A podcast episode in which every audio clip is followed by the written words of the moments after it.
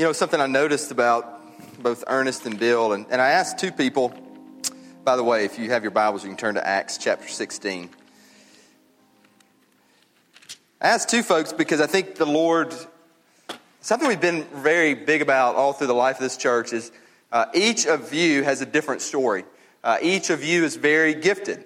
Uh, whether you're uh, growing up in grade school, whether you're in college, just out of college, got two, three kids. Everybody has gifts. Everybody has different stories. Uh, some stories connect with some people, other stories connect with other people, different gifts, all that. And I just was noticing Ernest and Bill, and, and like Ernest holds the mic like right down here about belt angle, and Bill's like right here. And so it's just, you know, how different how different people are. And you're giving Byron a lot of work back there as he like as he figures out the uh, the sound. But that may be a little thing to y'all, but it's just the differences in stories. You know, Ernest's story about uh, his dad, his granddad, uh, marrying uh, into a family, becoming a father in that way. Uh, Bill's story, they have a passion for Honduras. I would ask, you know, we're involved in Honduras ministry, but also as a nation. So his wife, Lori, is down there uh, with another team through another church uh, that she's partnered with, they've partnered with over the years.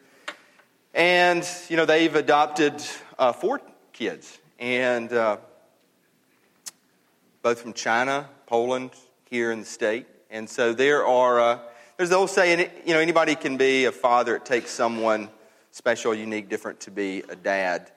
And uh, today, as we do celebrate that, my main point in the message, and it is going to be brief, uh, the message today is that uh, we we don't always know what our Heavenly Father gives us. And because we don't know, sometimes we look to earthly fathers, and those earthly fathers are wonderful, but their, their love, their time cannot compare to our Heavenly Father. And often, often we have some problems with earthly fathers.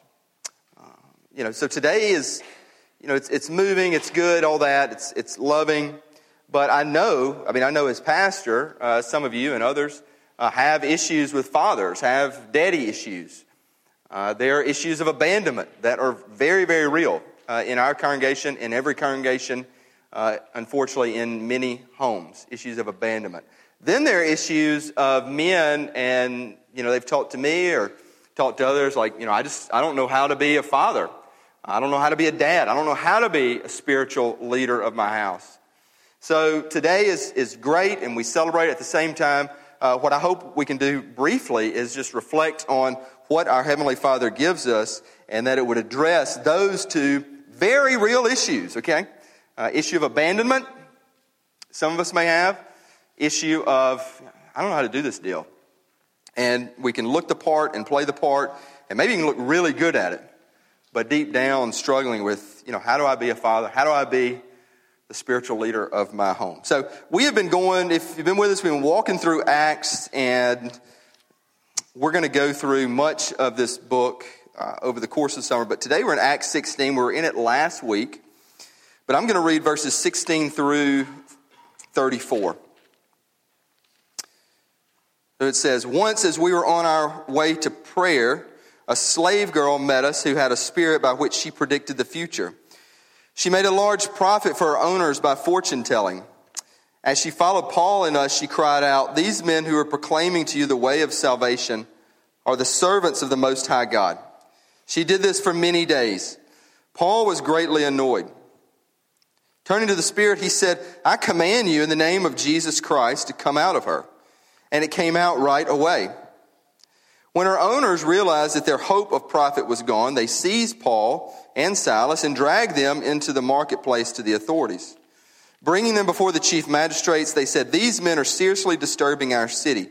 They are Jews and are promoting customs that are not legal for us as Romans to adopt or practice. The crowd joined in the attack against them, and the chief magistrates stripped off their clothes and ordered them to be beaten with rods. After they had severely flogged them, they threw them in jail, ordering the jailer to guard them carefully. Receiving such an order, he put them into the inner prison and secured their feet in the stocks. About midnight, Paul and Silas were praying and singing hymns to God, and the prisoners were listening to them. Suddenly there was such a violent earthquake that the foundations of the jail were shaken, and immediately all the doors were open and everyone's chains came loose. When the jailer woke up and saw the doors of the prison standing open, he drew his sword and was going to kill himself since he thought the prisoners had escaped. But Paul called out in a loud voice, Don't harm yourself, because we're all here. The jailer called for lights, rushed in, and fell down, trembling before Paul and Silas. He escorted them out and said, Sirs, what must I do to be saved? They said, Believe in the Lord Jesus, and you will be saved, you and your household. And they spoke the word of the Lord to him, along with everyone in the house. He took them the same hour of the night and washed their wounds. Right away, he and all his family were baptized. He brought them into his house, set a meal before them, and rejoiced because he had come to believe in God with his entire household. So, taking this passage, and I want to look at two people here not Paul, not Silas, although they're Christians, they're ministers of the gospel, but I want to focus on the slave girl and the jailer, okay? Uh, a young girl who was a slave who'd probably been, uh, we have this ministry in India, and actually some of these girls will be here in October coming to visit, but many of them are kidnapped from their villages, uh, put into slavery.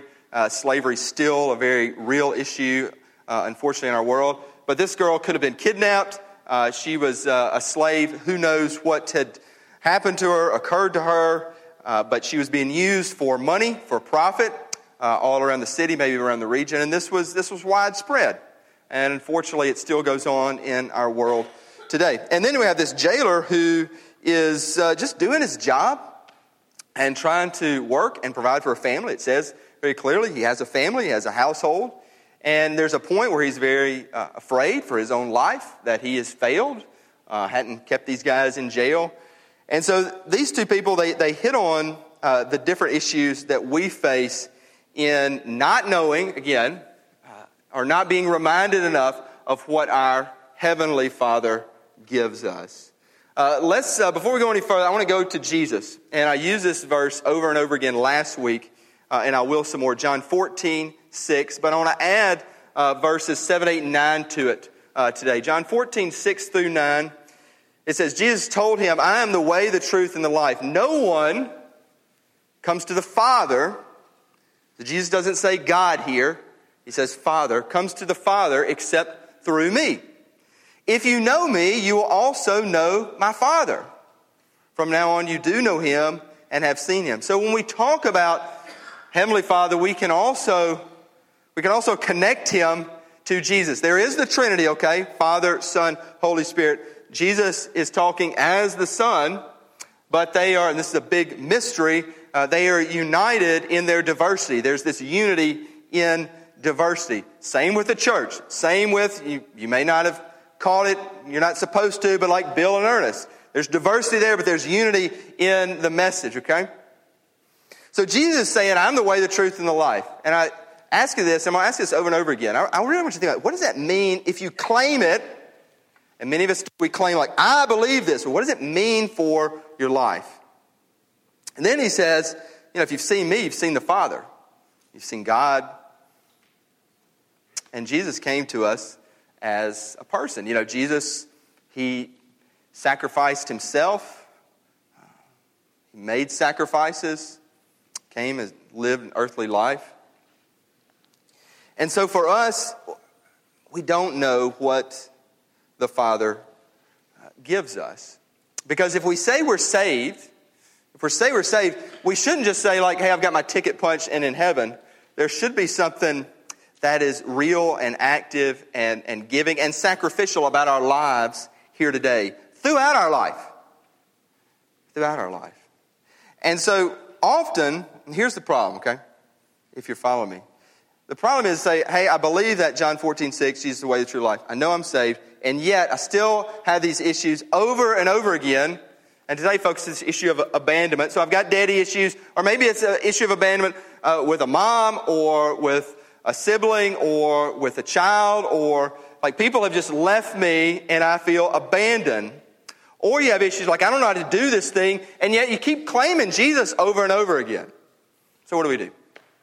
Well, we have to be reminded, and yes, by me as like teachers, but more so, and my prayer is that the Holy Spirit supernaturally invades and impacts your heart so that like you know what you say you know.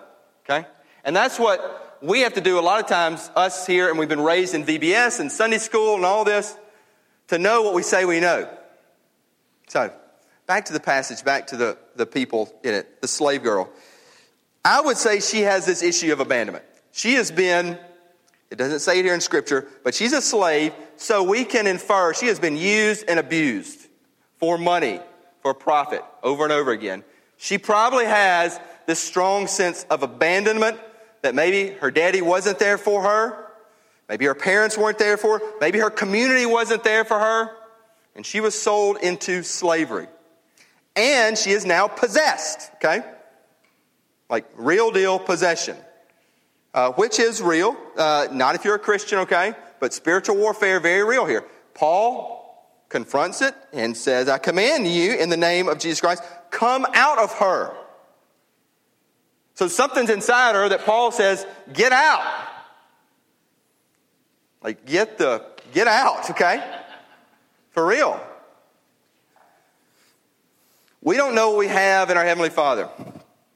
First thing that we have, that you can have, you can have it today, is immediate healing. Can I get an amen? Anybody? Immediate healing. So this girl, this slave girl, was immediately healed. Immediately healed. Paul turned around. He knew something was inside her, knew it was uh, a spirit of the demonic, and he says, Get out. So immediately she's healed. The spirit's out of her in the name of Jesus Christ. There are, now, some of you may be saying, man, I'm possessed. Are you saying I might be possessed? No, I'm not saying that, okay? I'm not saying that here. I'm saying I don't know, but I'm not saying that. I am saying this there are strongholds in life. Remember that word, strongholds. What might a stronghold be? I mean, there's some that, I mean, the, the easy answers are alcohol, addiction, addictive behavior, sex, porn. Um, I mean, it can be it can be little things that have strongholds. Uh, nicotine. It can be uh, addictions. It can be things. It can be relationships. It can be people that are that are strongholds, bad relationships. Okay, uh, those are real. And so, I think when I say we don't know what we have in our heavenly Father, we don't know that we can have immediate healing. Immediate healing. Uh, you're like, how do you know that? Well, I see it in Scripture. Okay, and here's one example.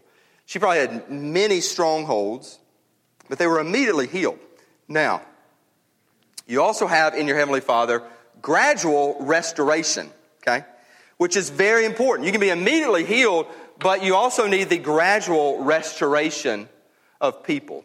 We don't know what happened to this slave girl. You know, I was reading about this passage, and many biblical scholars uh, want to hope to believe that Lydia, who we talked about last week, who came to know Christ and was older, could have like adopted this girl, you know, as a mom and ministered to her, or the community, the church at Philippi, taken the slave girl in, ministered to her, and brought the gradual restoration, okay? And I mean, again, imagine like all this girl had gone through, just crazy stuff, uh, being sold, being abandoned, uh, and now here, it, is going to take some time. You may have immediate, immediate spiritual healing, but some, some time to be restored uh, for life. Okay? I say this because I have seen this example uh, in the life of our church over the years. And let me use uh, women, ladies. I've seen it where take a let's take a wiser lady. I'm not going to name any names, but some of you know who you are because this has occurred. And then some younger ladies who have had strongholds, okay? And I'm not going to name the strongholds, but y'all can imagine. I went through a couple of them. And maybe there's been some immediate healing supernaturally by the Holy Spirit, and they're saved and they're Christian as it's done, finished, as we sang about. But there's some need for some gradual restoration in the church. And some things that they may not be able to talk about with men, which is, is totally fair, they can talk about with women. And I've seen older women come in and minister to young girls here and bring about gradual restoration. Amen? amen. I mean, seriously, amen? That's good. Yes. So, what do we have in our Heavenly Father? We can have immediate healing, we have gradual restoration.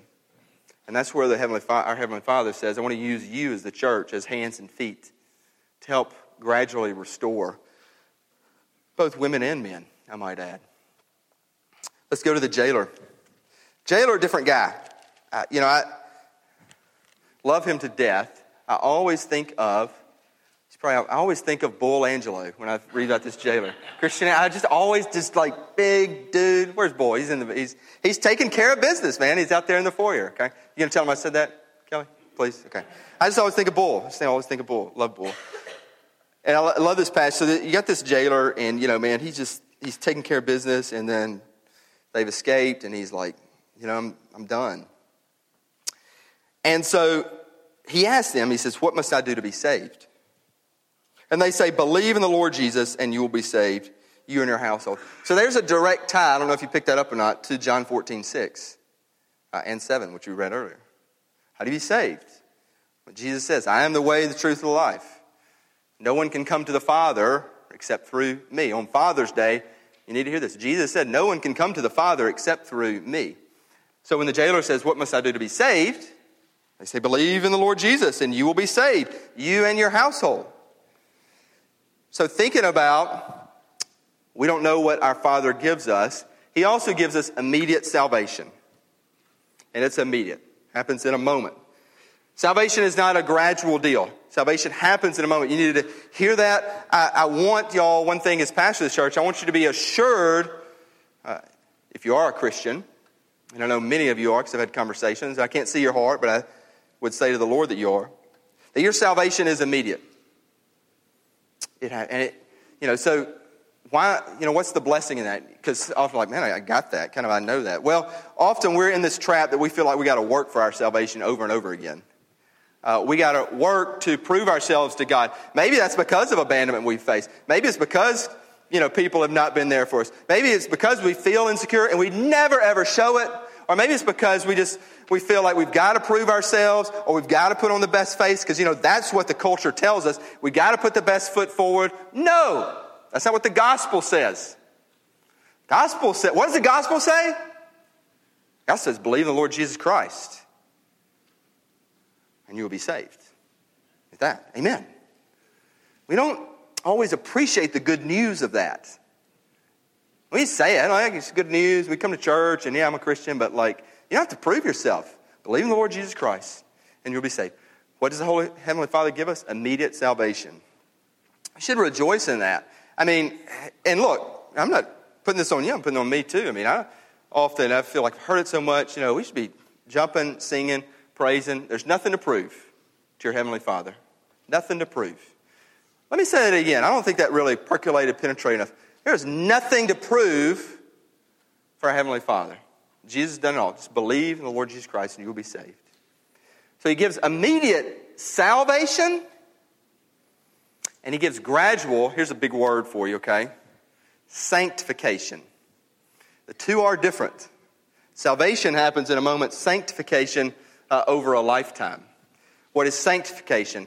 It's, uh, let me use some other churchy words like discipleship, uh, growth. I talked about Bill and Ernest, seeing them grow in the Lord, seeing many of you grow in the Lord. It also ties in with that thing I talked about earlier, restoration. So the salvation happens immediately. The sanctification, the growth, does happen through a lifetime.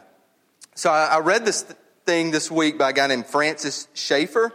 I don't know if everybody knows who he is, but through the 60s and 70s, uh, Francis Schaeffer, he's kind of a hero of mine. He, he led many, uh, actually many, many hippies, okay? Straight up hippies uh, to Christ uh, through the Jesus movement. And then he and his wife uh, kind of set up like a base camp uh, in the, actually the Swiss Alps, which is a nice place. And so many hippies, New Age thinkers, backpackers, he got connected with them and he had this great ministry to them.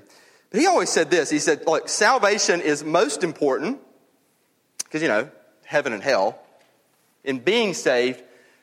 But he said, after that, it's like, think about your physical birth. Physical birth, like, you know, being born as, as a baby, you know, coming out of the mother's womb is most important because it gives you life. But after that, I mean, we, we don't have much memory of our, our physical birth, but we don't reflect on a lot because what's most important then is like living life, right? And he said often our, our Christian life is similar to that. Salvation is most important, as Jesus said to Nicodemus. He said, You must be born again. But, but after that, you look back on it, but you, you need to be thinking about some other things like living this Christian life, like maybe helping uh, people uh, grow through issues of abandonment and restoration and helping people be restored. Maybe for yourself, uh, maybe growing in your life through a church. So here we have this picture of the church already. The jailer saved immediately.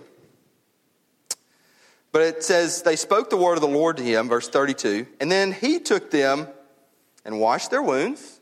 So he cared for them, newly saved, newly Christian. And then he and his whole family were baptized. He brought them in his house, set a meal before them, and rejoiced because he had come to believe in God with his entire household. So that's the church there. You got Paul, Silas, jailer, and we don't know how many were in his house, but we infer he had a wife, he had kids, and they're sharing a meal together. So the process of growth in Christ, sanctification, has already started. So we don't know what our Father gives us because this is immediate salvation, but that growth, sanctification, happens through the church, through you and me, not just me as teacher, pastor. Like we got to help one another. We do have issues here. We have things going on in people's life. We have people hungry to grow, and it it is, that's why God made the church, to grow in this sanctification. So, yes, there may be issues of going back to abandonment or a need for healing uh, or just need for, man, what is God doing in my life? How, how can I grow through this? And man, I encourage you again, uh, the mission of this church from day one, raising leaders, raising unlikely leaders, uh, to help one another grow and be raised up. last thing I'd say, and I keep saying this you know, often we get stuck because we don't know what our Heavenly Father gives us. Uh, you know the, uh, the story, or many of you do, of the prodigal son. My favorite, favorite parable in all of Scripture. And so it's often, you know, the, the younger son runs off and ends up eating with the pigs and blows all the money. You know, I always imagine blows all the money on booze and, you know, high living and low living and all that. And he comes back and said this, and the father runs out to meet him and embraces him. The elderly son stayed there. He's so angry that the father is so forgiving and accepting and embracing. He's so angry that we don't even know if the elder son went to the party. Some of us are the younger son. And we're the younger son because we don't really believe that our Heavenly Father has our best interests in mind. Like, I, am going to do my own thing, I'm going to make my own way. I'll, I'll keep you kind of here. I know I can come back, but when I say we don't know what the Father gives us, we really don't think that He's got our best in, in mind. And He does. I can say that, but it has to be the Holy Spirit, like, impacting your heart. He does. And then often we're like the elder brother, because we can be both. And the elder brother is really using the Father to get what he wants. And sometimes we just go back and forth between younger brother and elder brother. You're like, how's the elder brother? Well, he's hanging around with the father to do everything right and using the father to get his wealth and get his land and his property and his earnings and his position. So, hey, he can be, you know, the man. And, and we li- I say this, we live in a place where that, that's, uh, that's very easy to do. And it's not, so we can follow the rules and do everything to a T and even do our, our Christian walk so good and put on the mask but God sees the heart. What does the Father give us? Believe in the Lord Jesus and you will be saved. What does the Father give us? He's the Father. Jesus said that. He's running out to meet him. And he knows the elder son's using him. He says, Please come to the party. Please come to the party. Please stop. Please stop. Just know I have your best interests. Know I'm here for you. Know I've gotten a church for you. I'll give you immediate healing and immediate salvation. I'll give you gradual restoration and sanctification. Do you know that? If you don't, then I hope to do everything God's given me to remind you a little bit. And I pray the Holy Spirit will convict you more to know it and to be his church. And yes, the salvation, believing in the Lord Jesus Christ, but many of you say, hey, I got that, then, then we, need to, we need to cry out to the Father and look to him and see him running to us and that he has your best interests at heart. Let's pray together. Heavenly Father, may we know this. May we know what we say we know. Uh, do not um, do not use my words to let them know, but use your Spirit to change their hearts. And it's in your name we pray, Jesus. Amen.